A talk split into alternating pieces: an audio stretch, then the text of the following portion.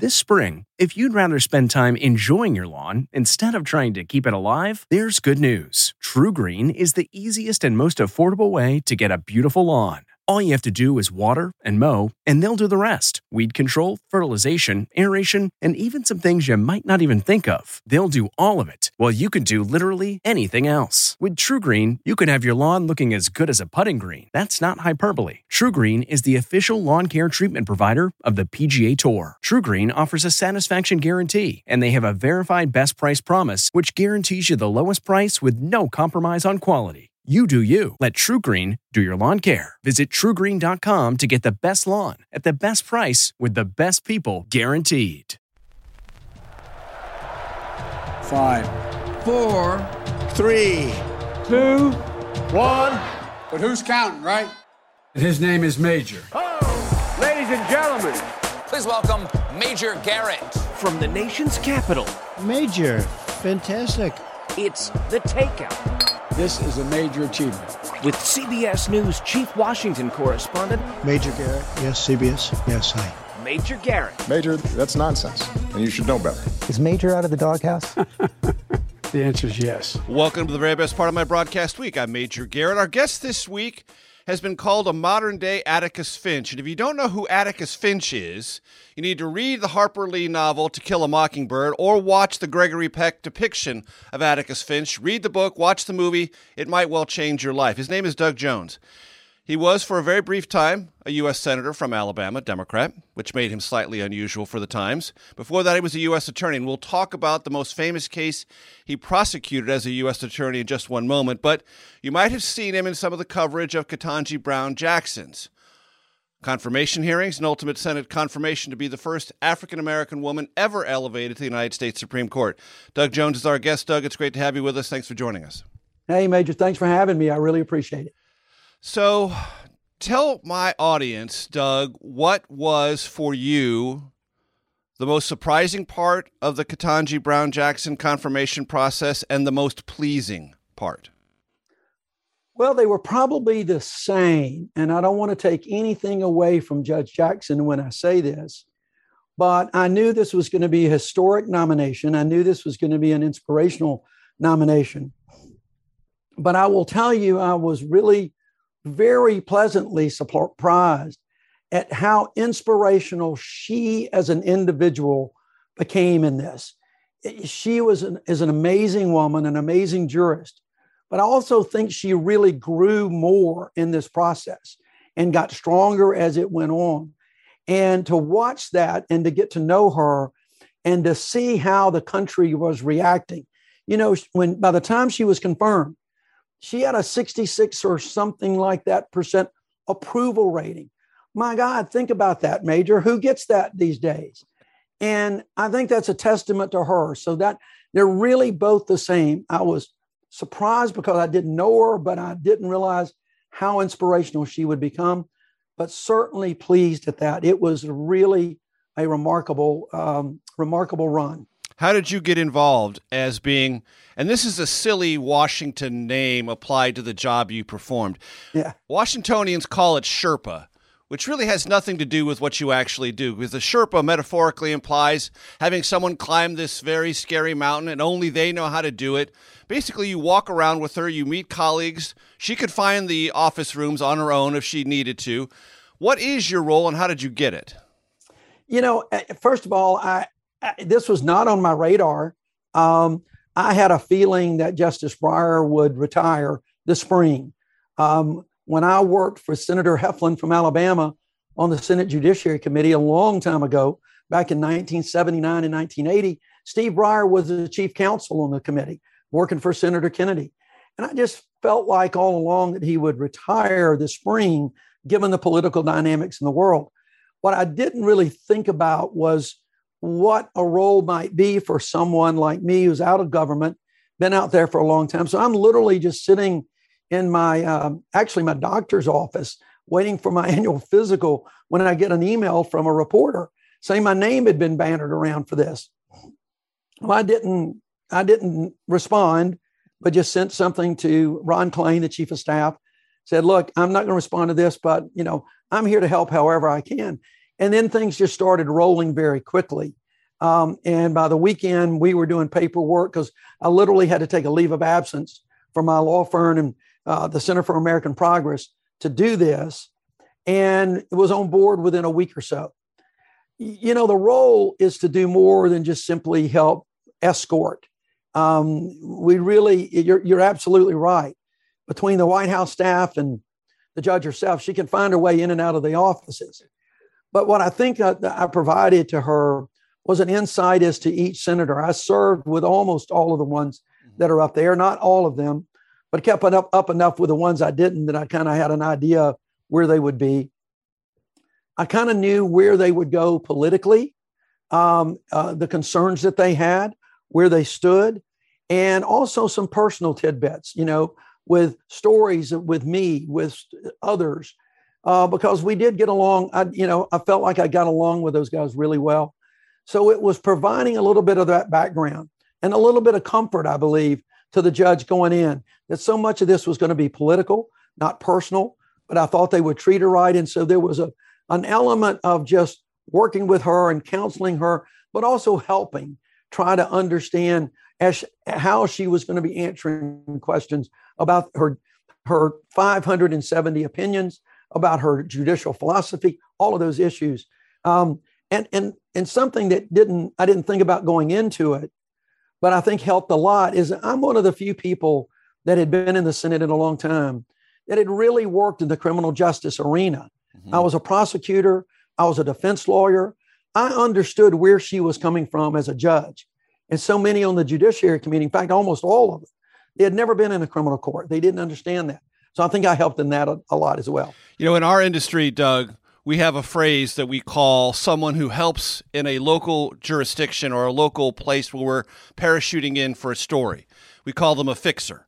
They have tremendous local knowledge. They can not only guide us around, but they can answer questions in sort of a local shorthand.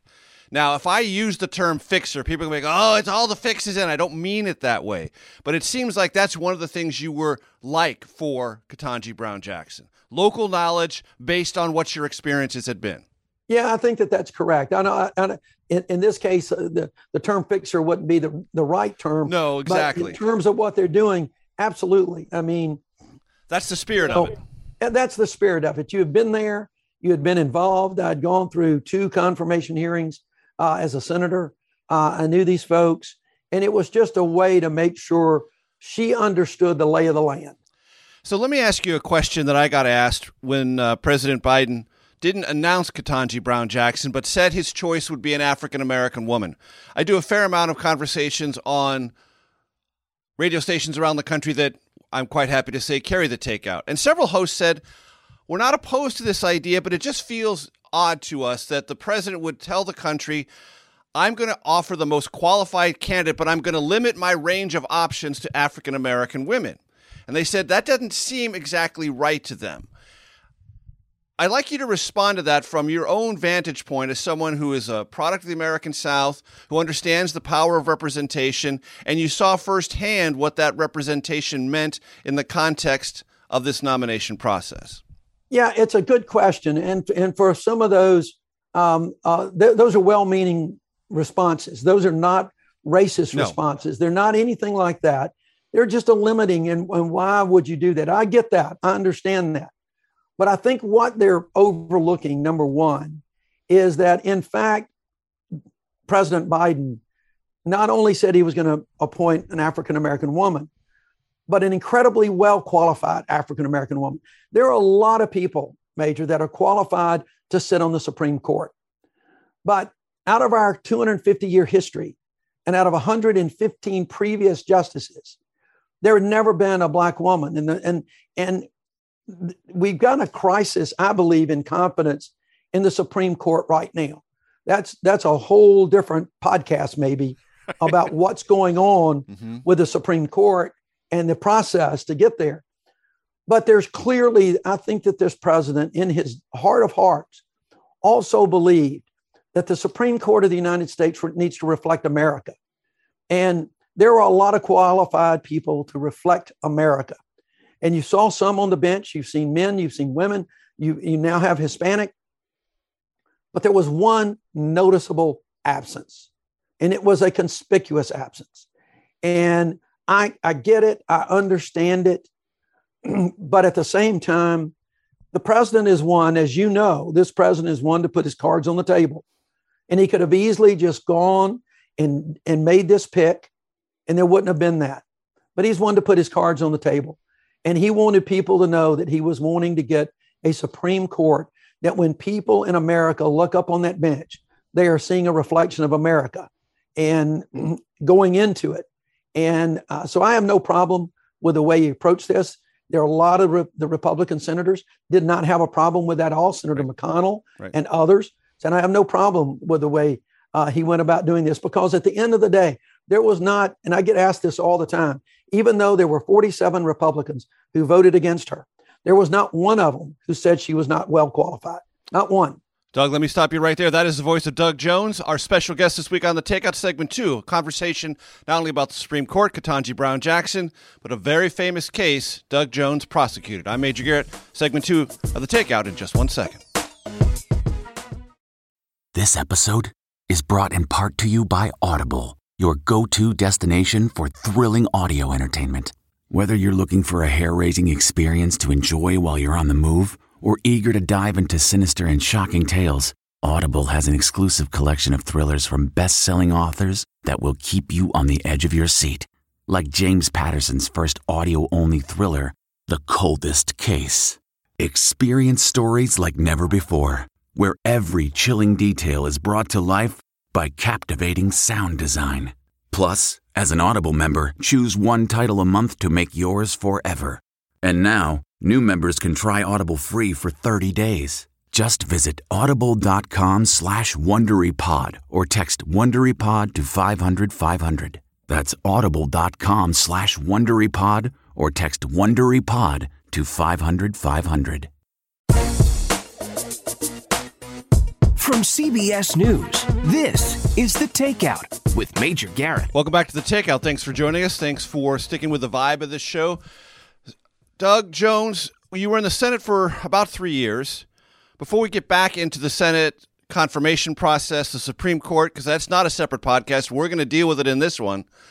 I'd like your thoughts briefly because we have focused for the last many, many weeks on the show about Ukraine. Your thoughts about it if you were in the Senate, what might you be advocating for? What do you think the United States ought to prepare itself for? And what more do you think Congress ought to do in this current crisis? You know, that Major, I, I got to be honest with you. You know, it's something over the last two months I've tried to kind of put aside a mm-hmm. little bit, and I've been picking up more and more. I, I, think the world as we knew it, have known it since World War II, has now changed uh, dramatically, and it's not going to go back uh, to anything like we saw earlier, uh, and uh, probably for the rest of at least our lifetimes. Um, from my standpoint, uh, I think they need to ratchet up as much as they can with regard to uh, whatever sanctions that they can get. And that is, that is going to have to include figuring out a way to wean Europe away from uh, dependence on Russian energy, whether it's oil, gas. That we've got to wean Europe away from that, and that means the U.S. is, I believe, going to have to step up. We are an energy independent country right now. A lot of people forget that right now in the terms of high gas prices and and um, inflation that we're seeing. But the fact of the matter is, we are energy independent. And we should be doing those kind of things to help get our European uh, friends and allies their inter- in- independence for friends and neighbors instead of depending on Russia. So I think there's going to have to be some hard choices with sanctions uh, in the global economy coming up pretty soon. But I think the more we're seeing with with the way Putin, who has now backed himself in a corner, I don't know if there's a way out for him except to fight. And what I fear is that the only way he sees a way out of this is to escalate and escalate and escalate. And at some point, I, I fear that that's going to draw America uh, into a military conflict. And if that happens, it is a far cry from the conflict in Afghanistan and Iraq. This is going to be a major, major piece of um, um, war, conflict, whatever you want to call it. And it's pretty frightening uh, with what's going on right now. But at, at some point, at some point, Major, I think the United States and, and our allies have to say enough is enough with regard to the war crimes and the crimes against humanity and the atrocities we see going on against innocent people uh, in Ukraine. That suggests to me what you're saying is we better gird ourselves for the possibility of direct military confrontation with Russia. I think we have to at least gird ourselves. No one wants that, and I am damn sure not advocating that. Uh, but at the same time, we have to be realistic about where we are. And um, what's going on right now is is truly war crimes. But the fact of the matter is, you're not going to be able to get Putin into a courtroom. And the devastation that's happening right now, somehow, some way, and there's a lot of people working on this. Quite frankly, I think the way that our allies uh, have responded has been very strong, very coordinated, which is really good. Remember, one of the things, and I don't think the president gets enough credit for, uh, is really rallying the European Union and rallying NATO around this common uh, goal of trying to help protect Ukraine and stop this invasion somehow, some way. Um, and I think Joe Biden did that. I think he came into office wanting to make sure that we strengthen our global alliances rather than weaken them. Doug, I want to ask you about the topic you raised in segment one the confidence level in the Supreme Court, the functionality of the confirmation process you mentioned, and I want the audience to take this on board because it's important. You worked on the Senate Judiciary Committee for a sitting member of that committee, Howell Heflin. I covered Senator Heflin when I first started covering Congress in the early 1990s. I watched the confirmation process. The first big hearing I covered was Clarence Thomas's confirmation hearing, but even though before that, conservatives will tell you Robert Bork got a very rough handling in the confirmation process. And I don't need to tell you, Doug, both sides have all this bruising on their bodies yeah. about the confirmation process. And they have ready narratives to blame each other for who started this and who took it into a new depth of mm-hmm. political depravity, et cetera, et cetera. Everyone has a, nor- a narrative on this. Everyone is willing tribally to blame the other and absolve themselves. You know this is true. What is the way out of that? Well, I think it's going to take some integrity among senators to put that behind them. I mean, Robert Bork was in like what, 1985 or 86? I mean, good grief. Um, you know, and, and people. But you know, forget, conservatives will say Brett Kavanaugh. And sure, I get that. Yeah. But let's let's start with Bork. Okay. Mm-hmm. People forget that number one, people warned President Reagan, do not nominate Robert Bork. He is a divisive figure. He is a controversial figure. Don't go there. We will help you. My boss, Senator Heflin, voted for every one of Ronald Reagan's judicial nominees up until that point. And when a conservative Democrat, a very conservative Democrat from Alabama votes against a judicial nominee of Ronald Reagan, there's a real problem. And the second thing that people forget on with Bork is that he went down because of Republican votes, not just Democrats. It was a bipartisan effort to sink his nomination. Yes, too many people. When, when I was with Judge Jackson, every Republicans and Democrats all wringing their hands about the institution of the Supreme Court and the lack of confidence. And I don't think they fully appreciate that they, in part, have caused that. Mm-hmm. They have made these confirmation processes partisan, clearly partisan, um, so that whether it was Kavanaugh, whether it was Amy Coney Barrett, but and, and then again going back, no one uh, to um, Merrick Garland not even getting a hearing not even a hearing, much less a vote, not even a hearing. So, everyone, there's no one that has clean hands in this from the Senate standpoint. It has been made partisan, and folks have to step back. I truly believe, Major, in a different time, in a different place, Ketanji Brown Jackson would have gotten 90 plus votes in a different U.S. Senate. She is that not only qualified, but she is clearly not an activist judge, as people uh, are concerned about. But the court has to do some things as well. The media, I think, has to do some things as well. Let's talk about you guys in the media. Right. Every decision right now, every decision that you guys report, it's reported about the vote along ideological lines, right. whether it was Republicans versus Democrats or whatever. And when you have a, a Chief Justice Roberts, it was like, wow, Justice Roberts voted with the liberals. Justice Roberts voted with it that doesn't help. Just report the decisions. And, and because you're reinforcing the public's view about that. The Supreme Court itself, and I've seen the, the, the uh, speeches by Justice Alito, Justice Breyer, and others. Oh, we don't operate in politics. But yet, if you look at the use of the shadow docket right now, where decisions are being made that affect people every day in voting, their ability to vote, with di- redistricting. Right. Those Doug, are being Doug made- for a second, uh, help my audience understand who might not what a shadow docket is. Sure. Think of it this way. Traditionally, the, the shadow docket is what is known as an emergency docket.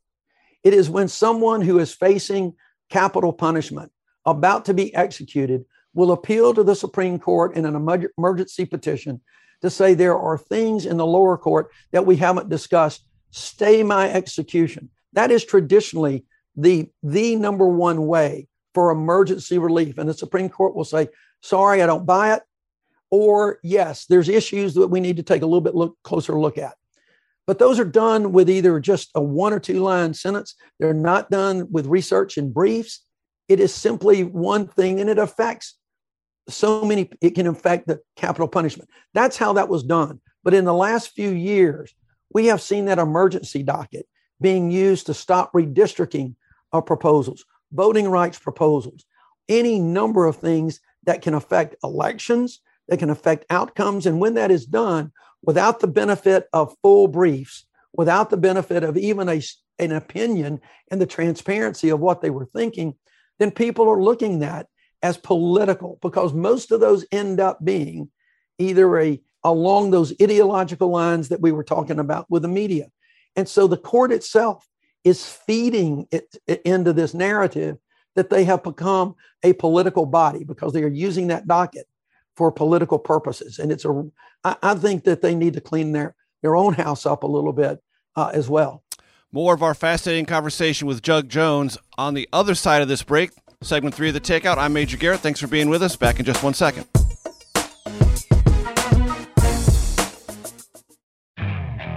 Okay, picture this. It's Friday afternoon when a thought hits you.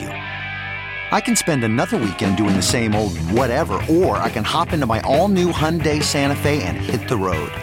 With available HTRAC, all wheel drive, and three row seating, my whole family can head deep into the wild. Conquer the weekend in the all new Hyundai Santa Fe. Visit HyundaiUSA.com or call 562 for more details. Hyundai, there's joy in every journey. From CBS News, this is The Takeout with Major Garrett. Welcome back to The Takeout. Doug Jones is our special guest, former U.S. Senator, former U.S. Attorney, and for a very important period of time this year was the guiding force behind well, maybe guiding force is too strong a term, but we've already described what he was. The aide de camp to Ketanji Brown Jackson in her confirmation process.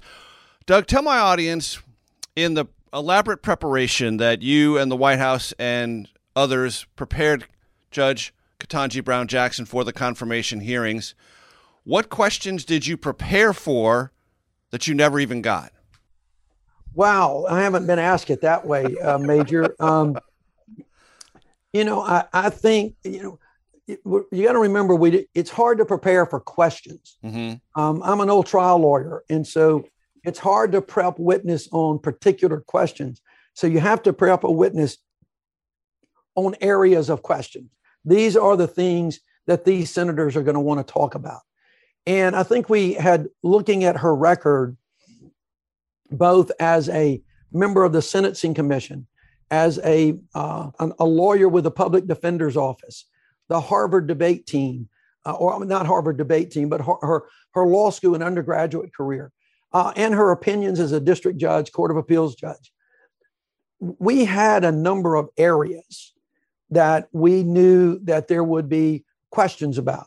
There were certain opinions where she came down on one side or the other. We knew that there would be questions about. There were areas of um, representation of Guantanamo detainees. Mm-hmm. There were areas where she had referenced um, only by reference the 1619 project, but we knew that that was a hot button for Republicans on the Judiciary Committee. So we prepared for those areas and we did a number of things. Initially, we would just literally sit down with briefing books in which the White House counsel staff did an amazing job of you know, briefing books three, four inches thick that had all of the issues and references that she may have given uh, on those questions and to try to get her familiar in her own mind. Remember, she's 51 years old. She's been a judge for 10 years. She, she's had a career before that. Now, her entire life was going to be under a microscope. Well, at some point, you tend to forget some of these things. And so we had to go back and relive the Ketanji Brown Jackson story with her and peg that into the areas that we knew would be the concerns. The one area that we didn't really see coming until toward the, as we got closer to the confirmation was some concern about her sentencings in the child pornography cases. Uh, Senator Hawley raised those before the hearing, tipped us off to what we're doing. So then we had to start doing a deep dive into those cases, what happened in those cases, uh, and how, and we got very comfortable with those. So it was really those areas. And I think pretty much all the areas of concern that we talked about were there. I think one area that people um, didn't really completely focus on was just her. We thought she would, she's been accused of being soft on crime, but we thought that that might be more of just being a public defender as opposed to the individual um, uh, issues involving the Gitmo uh, detainees or her sentences in certain cases. So you have said publicly that most of the questions that came from Republican senators on child pornography sentencing were based on a lack of information. I think the quote is they didn't know what they were talking about. Why do you say that? Because they'd never been in one of those hearings before. Uh, they had not sat through a criminal uh, sentencing in federal court. They did. They clearly did not understand the role of the judge and how the judge goes about fashioning a sentence. Remember, they kept talking about the guidelines, and Senator Hawley kept moving the goalpost because he initially talked about, oh, she's sentenced below the guidelines. Well, then we were able to show that some 80% of federal judges, uh, Republican and Democrat appointed judges, also sentenced below the federal guidelines because the guidelines didn't accurately reflect um, how to not create disparities in sentencing. So when that came up, then it was well, you're not you're not uh, sentencing according to the to the uh, prosecutor's recommendation.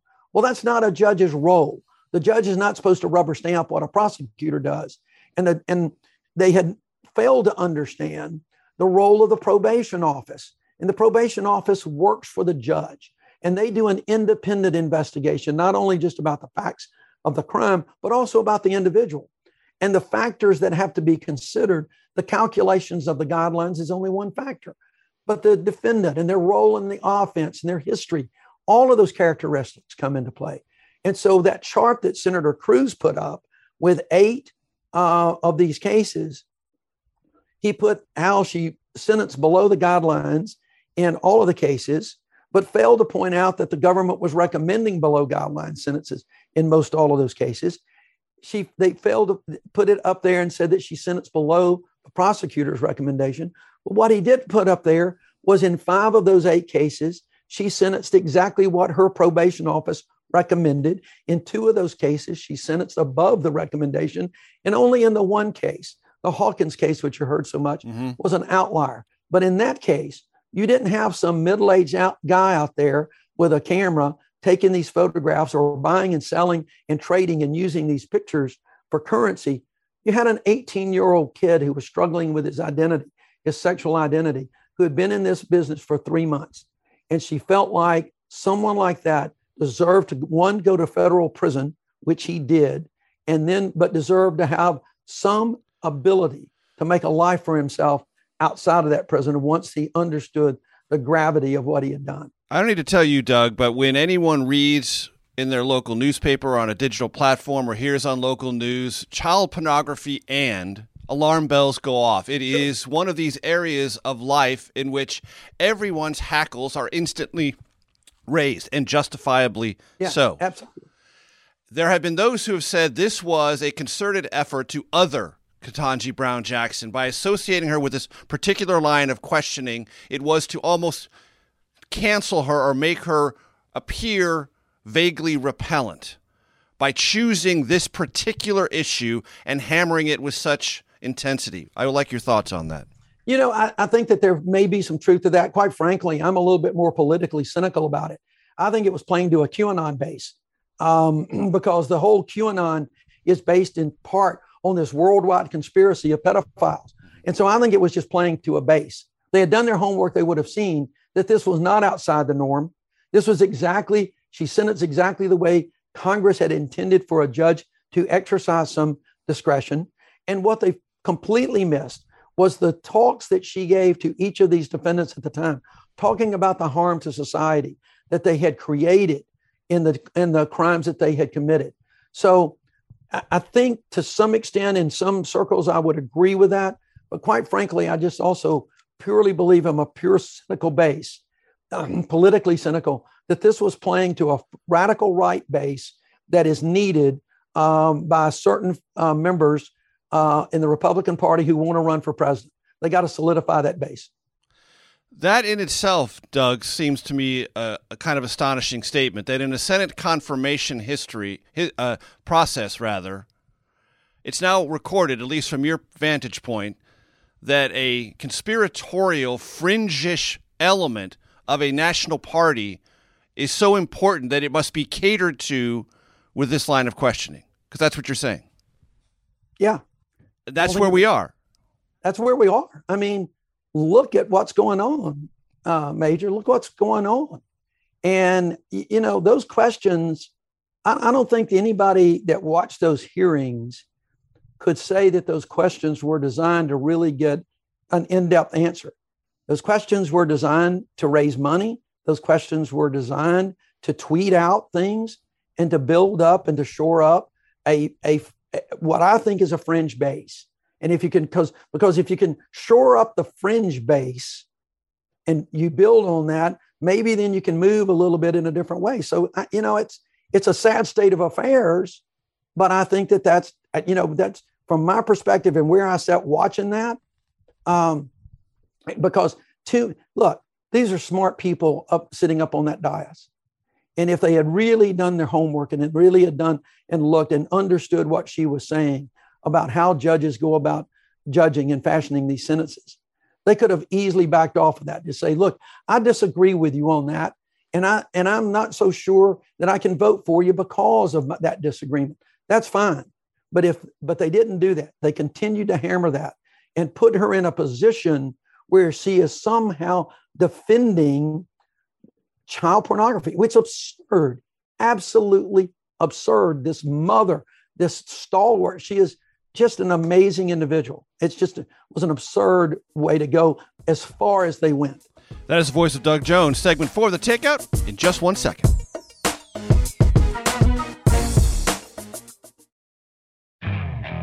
Okay, picture this. It's Friday afternoon when a thought hits you. I can spend another weekend doing the same old whatever, or I can hop into my all new Hyundai Santa Fe and hit the road. With available HTRAC, all wheel drive, and three row seating, my whole family can head deep into the wild. Conquer the weekend in the all new Hyundai Santa Fe. Visit HyundaiUSA.com or call 562 for more details. Hyundai, there's joy in every journey. From CBS News, this is The Takeout with Major Garrett. Welcome back to The Takeout. I've been promising you this entire show that we would delve into the most important case that Doug Jones prosecuted as a U.S. attorney. It was a case that was many years previous. Let me get the date right. On September 15th, 1963, four African American girls inside the 16th Street Baptist Church were murdered. That bombing so horrified the country that many believe it propelled the nation and its political leaders in Washington to approve the Civil Rights Act of 1964. Two of the people found guilty of that bombing weren't even brought before the bench in a formal way until the early 2000s, and Doug Jones did that. Walk us through that process, Doug. You know, it, it was um, one. It was an amazing journey for me and the staff that I had. Team that I had to put that together. But I, you know, I was only nine years old in 1963 when that happened. And I will say that there was an amazing investigation that went on at the time. But like so many other homicides, you can't prove every case. The Klan, who was responsible, um, it, not as an organization, but individual members, all of those folks just clammed up and they couldn't prove a case. The first case was actually tried in 1977. Then Alabama Attorney General Bill Baxley had reopened the case, prosecuted a guy named Bob Chambliss, known as Dynamite Bob. He was kind of the ringleader of this group. And I will tell you that as a second year law student here in Birmingham, I went and cut classes uh, to go watch that trial. And I saw uh, great lawyering, which really helped me as a young lawyer. But I also saw what it meant to the this community to have, bring that justice, to bring what they thought may be some final justice. But they knew there were others. And for the next 24 years, very little had happened. And there's some circumstances that happened in Birmingham with investigations and all in the in 1980s and early 1990s that that uh, propelled the FBI and the U.S. Attorney's Office before I got there to actually reopen the case. But when I was sworn in as U.S. Attorney in 1997, the case had been reopened, and my staff didn't know um, my association with the families. I'd gotten to know one of the families very well. They didn't know I'd sat and watched that case. Uh, but I knew it was the last roundup. If we did not pursue that case then, it was likely never to get done. And by that time, we'd had other cases. The Medgar Evers case in Mississippi had been prosecuted. You had Vernon Dahmer's uh, death over there. Uh, Sam Bowers was prosecuted. And so now was the right time. And we just set about on a course to try to figure out. We knew that there were only two suspects still alive. Set about to try to figure out how to put the pieces of the puzzle together that used old pieces of a puzzle, but also trying to come up with some new pieces to fill in those gaps. And we were able to do it. I was really proud. We were indicted a guy named Bobby Frank Cherry, a fellow named Tommy Blanton. We tried those cases separately, but we were able to prove, even though we had no real the closest thing to a smoking gun that we had, Major, was an old tape recording yep. that was made and used um, uh, at a time when it probably would have never been able to get into evidence, in which Blanton admitted to his then wife, uh, Jean, how he'd been part of the group that was making the bomb and planning the bomb. That's the closest thing we had. Everything else was taking the pieces of the puzzle and moving them around and putting them together so that a modern jury, a, a 21st century jury that did not come in with the baggage of the 1960s and even the 1970s and the biases and prejudice could judge it fairly and prove beyond a reasonable doubt these uh, two guys' guilt. It was incredibly an, an amazing journey for me, for my team, and for this community. You use phrases, biases, baggage. Talk to my audience about what that meant in the early 60s. Uh, this bombing was not the first in Birmingham. There had been many before that, not as lethal, but Birmingham, because of all the underlying racial unrest and tension and friction, was called Bombingham at the time. And the FBI had a case, but didn't believe it could prosecute it. Then the FBI director, J. Edgar Hoover, made what seems to me, Doug, a startling decision. He sealed the files. And even that 1977 prosecution you referred to, the prosecutor said, I wish I'd had all the evidence in those sealed files. I mean, there was a, a, a constraint on justice in that era? There, there was, um, and I am no J. Edgar Hoover fan. Okay, I will just tell you, I am no J. Edgar Hoover fan, but I will tell you, and I have said this, and I've said it publicly in Birmingham and elsewhere. He did the right thing by closing the file. Now he didn't seal the file; he just closed it. Okay. Remember, most criminal investigations remained remain confidential uh, and not public for obvious reasons, uh, the, right? The files were there, but I, I, having gone back and looked at the evidence as it existed in the 1960s, and remember, he closed the file in part in 1968 because in federal court there was only a five-year statute of limitations. After, even if a death had occurred, you could that didn't get changed for civil rights deaths for 20 more years. Gotcha. And so I think he closed it for the right reason in the sense that he did not believe that a jury would convict. I agree with him. I disagreed that a, a, a, prosecutor shouldn't have had eyes on it and look, but frankly, I think a prosecutor would have come to the same conclusion. And I am very thankful that the state of Alabama didn't try to get that evidence and use it and prosecute it, because I'm absolutely convinced that they would have gotten not guilty verdicts and jeopardy would have attached, and we could have never prosecuted these guys. So there was an incredible amount of evidence that came uh, that they developed, but there was no th- that tape I was talking about could not have been used at the time. We were able, the law changed. We were able to get it into evidence, and I really questioned whether they could have gotten a verdict with the climate we had in Alabama uh, in the 1960s. And so sometimes justice delayed, while there is some denial of justice in the delay, justice delayed doesn't have to be justice denied. Sometimes it just has to happen in order for the planets to line up just right to make sure that justice can finally be achieved. As candidly as you can, Doug, describe to my audience how that climate you referred to of the 60s has evolved or been erased. Well, I think it has evolved. I can't tell you that it has been erased. Um, in fact, I think it evolved and has somewhat in the last few years because of the partisan nature of our country and our state. It has devolved a little bit and we have backslid a fair amount. That's not to say that people come in with the same biases and prejudices that sit on a jury. I think that has really uh, evolved. But we still have a long way to go in my state and across this country with regard to equality um, in race, religion, with sexual orientation. So it seems like every time we take a few steps forward, we take a couple of steps back. And we're continuing in this process. And I think we see it every day today. You know, in the 1960s, it was an attack on a race of people. Um, the African American community was continually under attack just for simply trying to get their rights to vote and equality. Today, we see it in terms of Hispanics and other immigrants that are in this country trying to find a better life. Not to say that we should not do something to secure our borders, we should. And for anybody out there that thinks that Democrats or Doug Jones is for an open border. We're not. But yet we're becoming in a more diverse society. And now you've got the whole issue of LGBTQ community and trans community and those issues. And, and you see some of the same things happening with regard to those communities that we saw happening with the with the, the backstops, the things that were the walls of oppression from civil rights back in the in the 50s and 60s. So I'm hoping that our youth, in fact, I'm leaving here today to go give a speech to uh, the Youth of the Year program in Birmingham.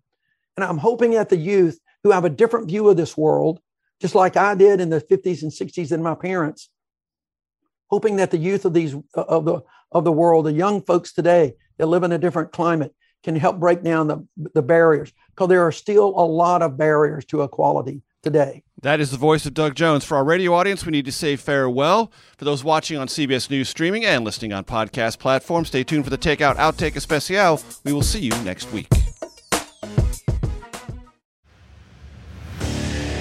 What makes a life a good one? Is it the adventure you have?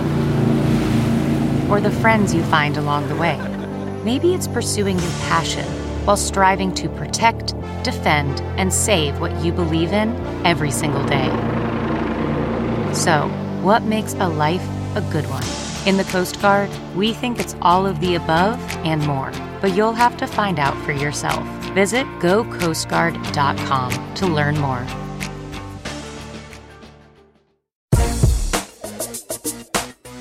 From CBS News, this is The Takeout with Major Garrett. Welcome to your Takeout Outtake Especial. I'm Major Garrett. Doug Jones is our special guest.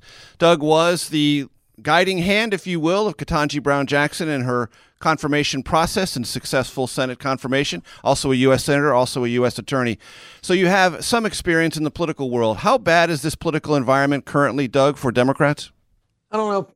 Well, I think it's bad for America. Okay.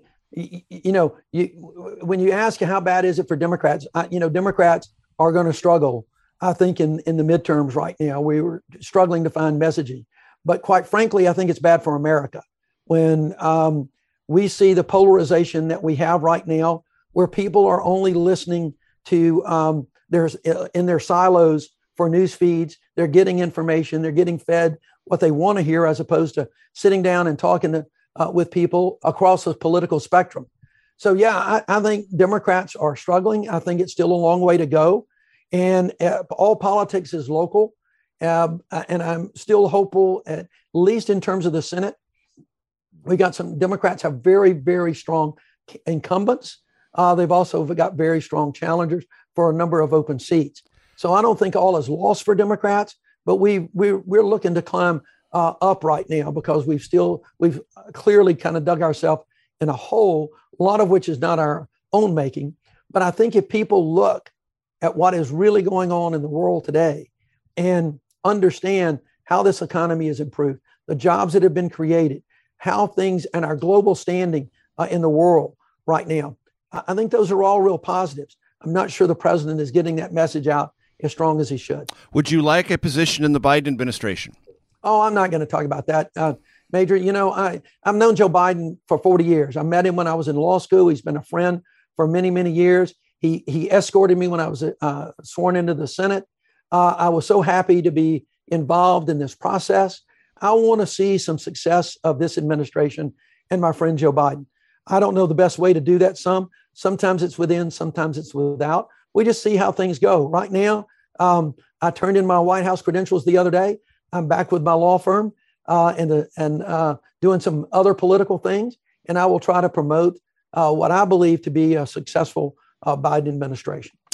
Doug, we have three threshold questions we ask every guest on the show. Uh, take these in whichever order you prefer.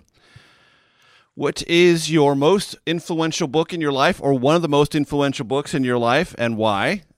Favorite movie, or all, or one of your all-time favorite movies? And if you're driving uh, in the beautiful state of Alabama, or taking a long flight, and you really want to enjoy some music, what music are you most likely to inter- listen to, either by artist or by genre?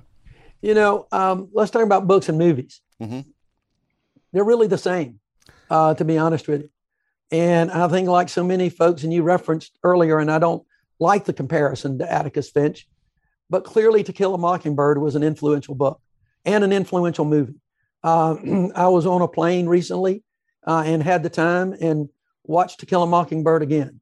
Uh, it is just a remarkable uh, book, remarkable movie, but that book just so much captures, I think, the South at the time, but also how things can be right, things that can be wrong. Um, it, it's one of the most influential books, I think, of all time.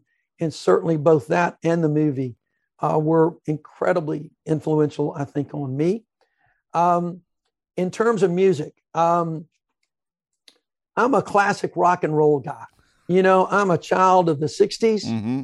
Um, when you're talking about Led Zeppelin and Cream and, um, you know, the, the old line, really great classic rock and roll, that's what I listen to. I've been on uh, lately on the radio. They've got a, a, whole month dedicated to guitar greats, and they're greats from blues to Alvin Lee of 10 years after, mm-hmm. you know, the Woodstock generation. Yep. That's what I turn on. Drives my family crazy when I turn on the radio, and it's always on classic rewind or classic rock and roll. Um, I just love the old rock and roll music, but I I, I like a lot of different things um, sometimes, but if that's my go-to, and I've got autographed albums, I've got others here. I got a nice collection. Doug, I'm so glad you said classic rock, and then the first band you said is Led Zeppelin, which I consider the greatest rock and roll band of all time. I get a lot of pushback on that. You understand why. And then you mentioned exactly. Cream, which is right behind, all related in the same sort of uh, bungalow, if you will, of uh, classic rock. So I think that answer could not be more appropriate. Doug, it's been a great pleasure hanging out with you, talking to you. Next time you're in Washington, we'll get together. And whatever your future endeavors are or aren't with the Biden administration, we wish you the best. Thanks for hanging out with us. Thanks, Major. Enjoy. We'll see you. Thanks. See you next week, folks. The Takeout is produced by Arden Farhi, Jamie Benson, Sarah Cook, Ellie Watson, Jake Rosen, and Ashley Armstrong. CBSN production by Eric Susanen. Follow us on Facebook, Twitter, and Instagram at Takeout Podcast. That's at Takeout Podcast. And for more, go to takeoutpodcast.com. The Takeout is a production of CBS News. If you like the Takeout, you can listen early and ad-free right now by joining Wondery Plus in the Wondery app or on Apple Podcasts. Prime members can listen ad-free on Amazon Music. Before you go, Tell us about yourself by filling out a short survey at wondery.com/survey. A story of betrayal you would struggle to believe if it wasn't true. Listen to Blood is Thicker: The Hargan Family Killings early and ad-free on Wondery Plus. I'm CBS News correspondent Major Garrett, host of the podcast Agent of Betrayal, the double life of Robert Hanssen. During the Cold War, FBI agent Robert Hanssen traded classified secrets to the Kremlin in exchange for cash and jewels. In the podcast, you'll hear from Hanssen's closest friends, family members, victims, and colleagues for the most comprehensive telling of who Robert Hanssen really was. Binge the entire series now. Agent of Betrayal, the double life of Robert Hanssen is available on the Wondery app, Amazon Music, or wherever you get your podcasts.